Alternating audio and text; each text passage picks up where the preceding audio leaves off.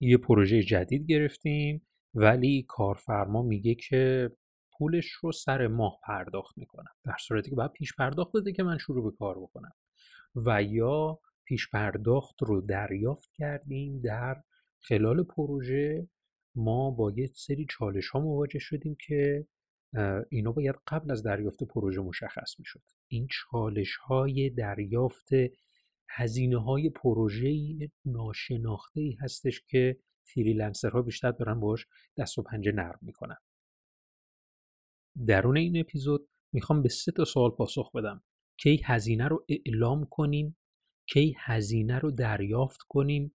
و در چه صورت اون هزینه ای که می‌خواد واریز کنه رو دریافت نکنیم؟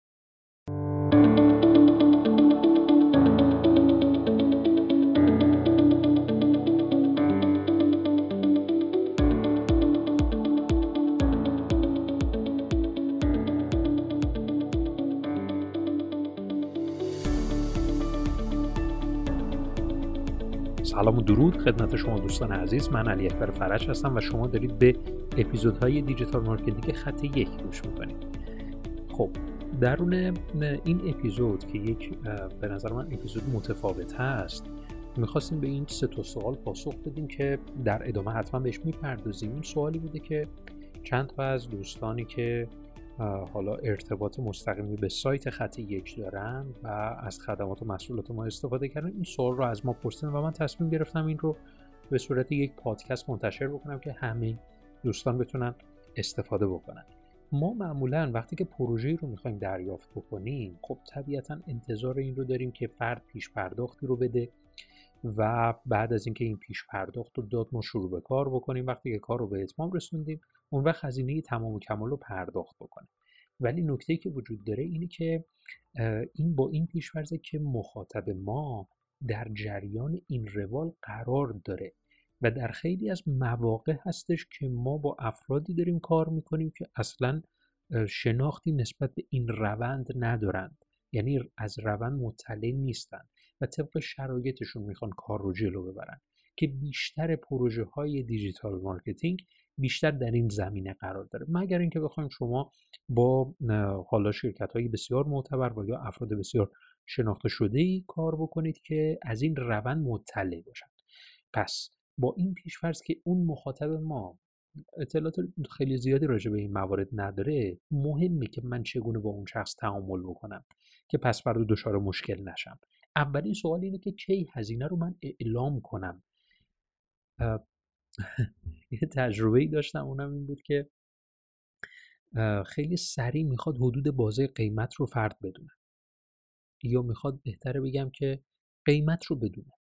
و انتظار داره همون موقع من بهش اعلام کنم. حالا مثلا شاید درون یک جلسه ای باشه و یا یه گفتگوی خیلی کوتاه تلفنی باشه می‌خواد حدودش رو داشته باشه. و خیلی از freelancer ها یا خیلی از افرادی که حالا تو همین زمینه digital marketing دارن کار می‌کنن یه مقدار دوری می‌کنن از این زمینه. میگه نه ما باید بررسی بکنیم. نه ما باید یک سری از امکانات رو بررسی بکنیم و بعد بهتون قیمت بدم. در صورتی که وقتی که شما چون که توی این زمینه خبره هستید می‌تونید حدود رو به دست بیارید ولی به خاطر انتظاراتی که معلوم نیست چی به چیه. اون کارفرما داره. می‌خوایم اول اطلاع داده هایی داشته باشید و بعد قیمت بدید. من بهتون حق میدم دوستانی که به این صورت هستن.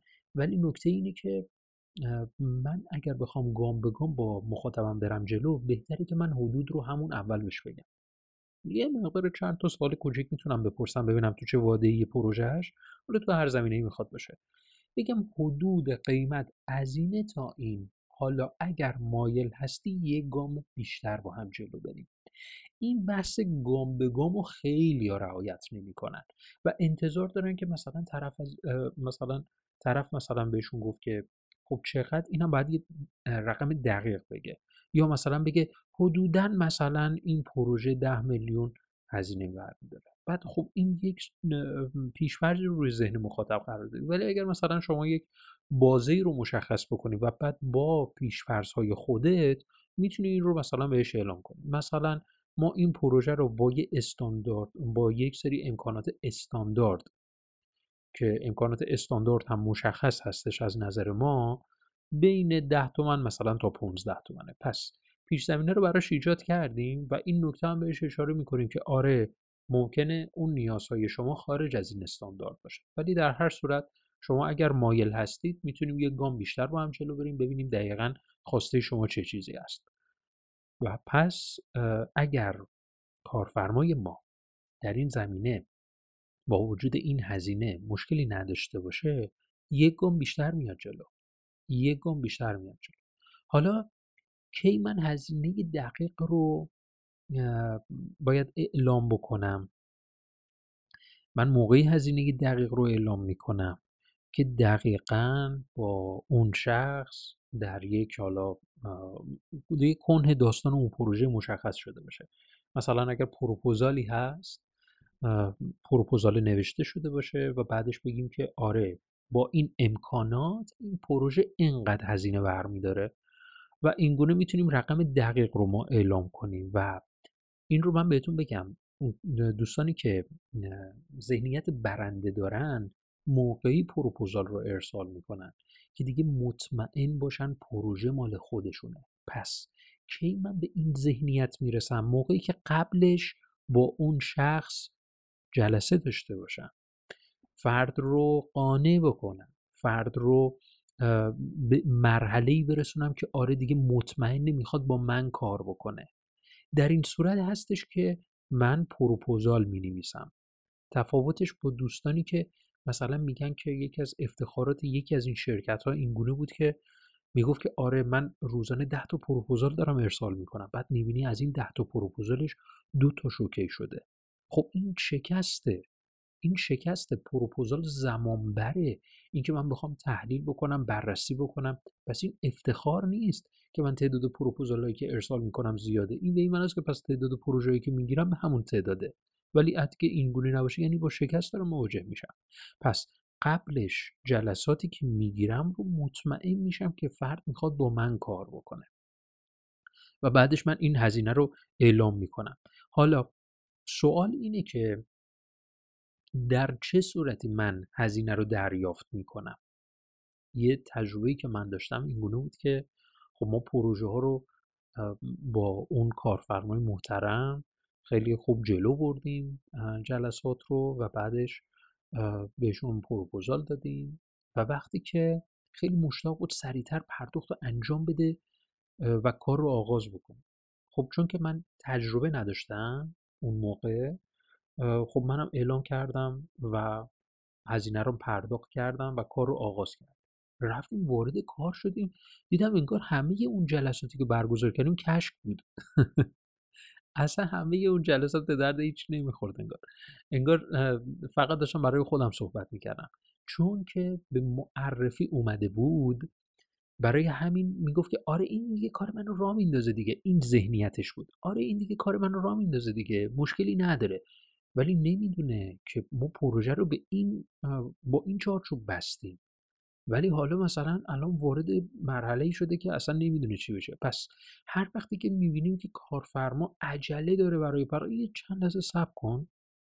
یه تأمل کن. تأمل کردن رو تمرین کنیم و بعدش شاید نیاز باز به یه جلسه دیگری باشه که با این عنوان اعتبار سنجی اطلاعات پروپوزال شما دقیقا چه چیزی دریافت می‌کنید می‌دونید شرکت های خیلی مطرح برای پروپوزال جلسه می‌گیرن؟ یعنی پروپوزال رو یه فایل PDF نمی‌بینن که همینطور ارسال بکنم من این فایل PDF رو می‌گیرم همینجوری ارسال می‌کنم و کار به اتمام می‌رسه دیگه. فرد میبینتش و در صورت تمایلش حالا من منتظر میشم که با مثلا تماس بگیرم نه شرکت های مطرح جلسه برگزار می‌کنن برای ارائه پروپوزالشون. این گام برنده که شما می‌تونید داشته باشید. جلسه برگزار می‌کنن که درون اون جلسه به سوالات بسیار شفافی پاسخ میدن که حتما یک اپیزود هم راجع به این مسئله صحبت می‌کنیم. اگر شما مشتاق باشید در درون کامنت ها برای من ارسال بکنید حتما این اپیزود رو من ضبط می‌کنم.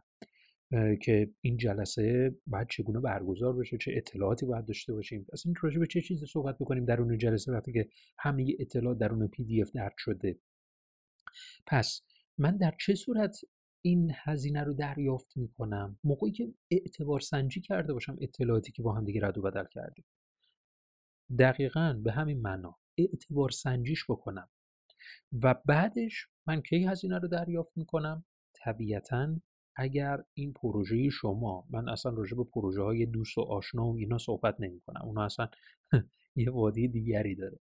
اصلا شاید به یه منوال دیگری کار جلو بره. نه و راجع به اون اصلا من صحبت نمی کنم ولی برای پروژه هایی که طبیعتا شاید قبلش از طریق رسانه های اجتماعی با شما آشنا شدن و یا دوستی شما رو معرفی کرده بهشون بخوایم اینگونه کار رو جلو ببریم کی هزینه رو دریافت کنیم؟ طبیعتا به صورت پیش پرداخت می‌تونه گزینه مناسبی باشه. البته باز هم نه برای همه پروژه ها که من یه مهر بزنم روی همه موارد. ولی معمولا هزینه ها به صورت پیش پرداخت دریافت میشه. حالا ممکنه کارفرمایی بگی که نه. من می‌خوام در انتهای حالا ما حالا این کار تصویه رو برای شما انجام بدم. من از نظر من شما خیلی قاطع صبر داشته باشید و کامل بهش بگید که روال کاری من این گونه هستش. این قواعد کاری شما رو وقتی که می‌دونه اطمینانش هم بیشتر میشه. ببین این یه چیز درونیه که قاطع باشی راجع به این صحبتی که انجام دادم ما. و دیگه قاطع نباشی ولی می‌خوای این گونه عمل بکنی جواب برعکس می‌گیری. پس به این مسئله دقت کن. قاطعی روی چارچوب های خودت. و دیگه روی چارچوب که الان یه دوست دیگری این کار دقیقا همین کار رو انجام داد نتیجه برعکس گرفت. و خیلی اتفاقا کارفرماه اصلا زده شد که با این شخص به خود کار بکنه. ولی من دارم این میگم. اگر شما این رو بپذیری که من برای کارم چارچوب داشته باشم اگر این پروژه شکست خورد اگر با گفتن این مورد پروژه شکست خورد من اذیت نمیشم من ناراحت نمیشم خودم رو می‌تونم کنترل بکنم بابت این مورد آره شما یعنی قاطع هستی روی صحبتات و این می‌تونه پتانسیل رشد داشته باشه. پس راحت می‌تونید این پیشنهاد رو به طرف بدی که آره ما نمی‌تونیم به این صورت همکاری بکنیم و چارچوب کاری من به این گونه است که باید قبل از انجام کار حتما به صورت پیش پرداخت مبلغی رو داشته باشم و این حداقل مبلغش هم انقدر هستش. و پیشنهادم میدم که توی این شرایطی که همه کارها به صورت خطکشی و چارچوبی دارن جلو میرن. از چارچوبتون خارج نشید به خاطر سودی که می‌تونه حالا روی کاغذ خیلی خوب و عالی باشه. سود رو موقعی برای سود هیجان زده بشید که اومده تو حسابتون. نه اینکه روی کاغذ نوشته شده باشه. سود رو برای سود. موقعی هیجان زده بشید که اومده تو حسابت. الان اومده تو حسابت. آره لذتش ببر. ذوق بکن اون موقع. ولی وقتی که هنوز نیومده به حسابت وقتی که روی کاغذ نوشته شده باشه این مبلغ هیچ ذوق زدگی نباید داشته باشه.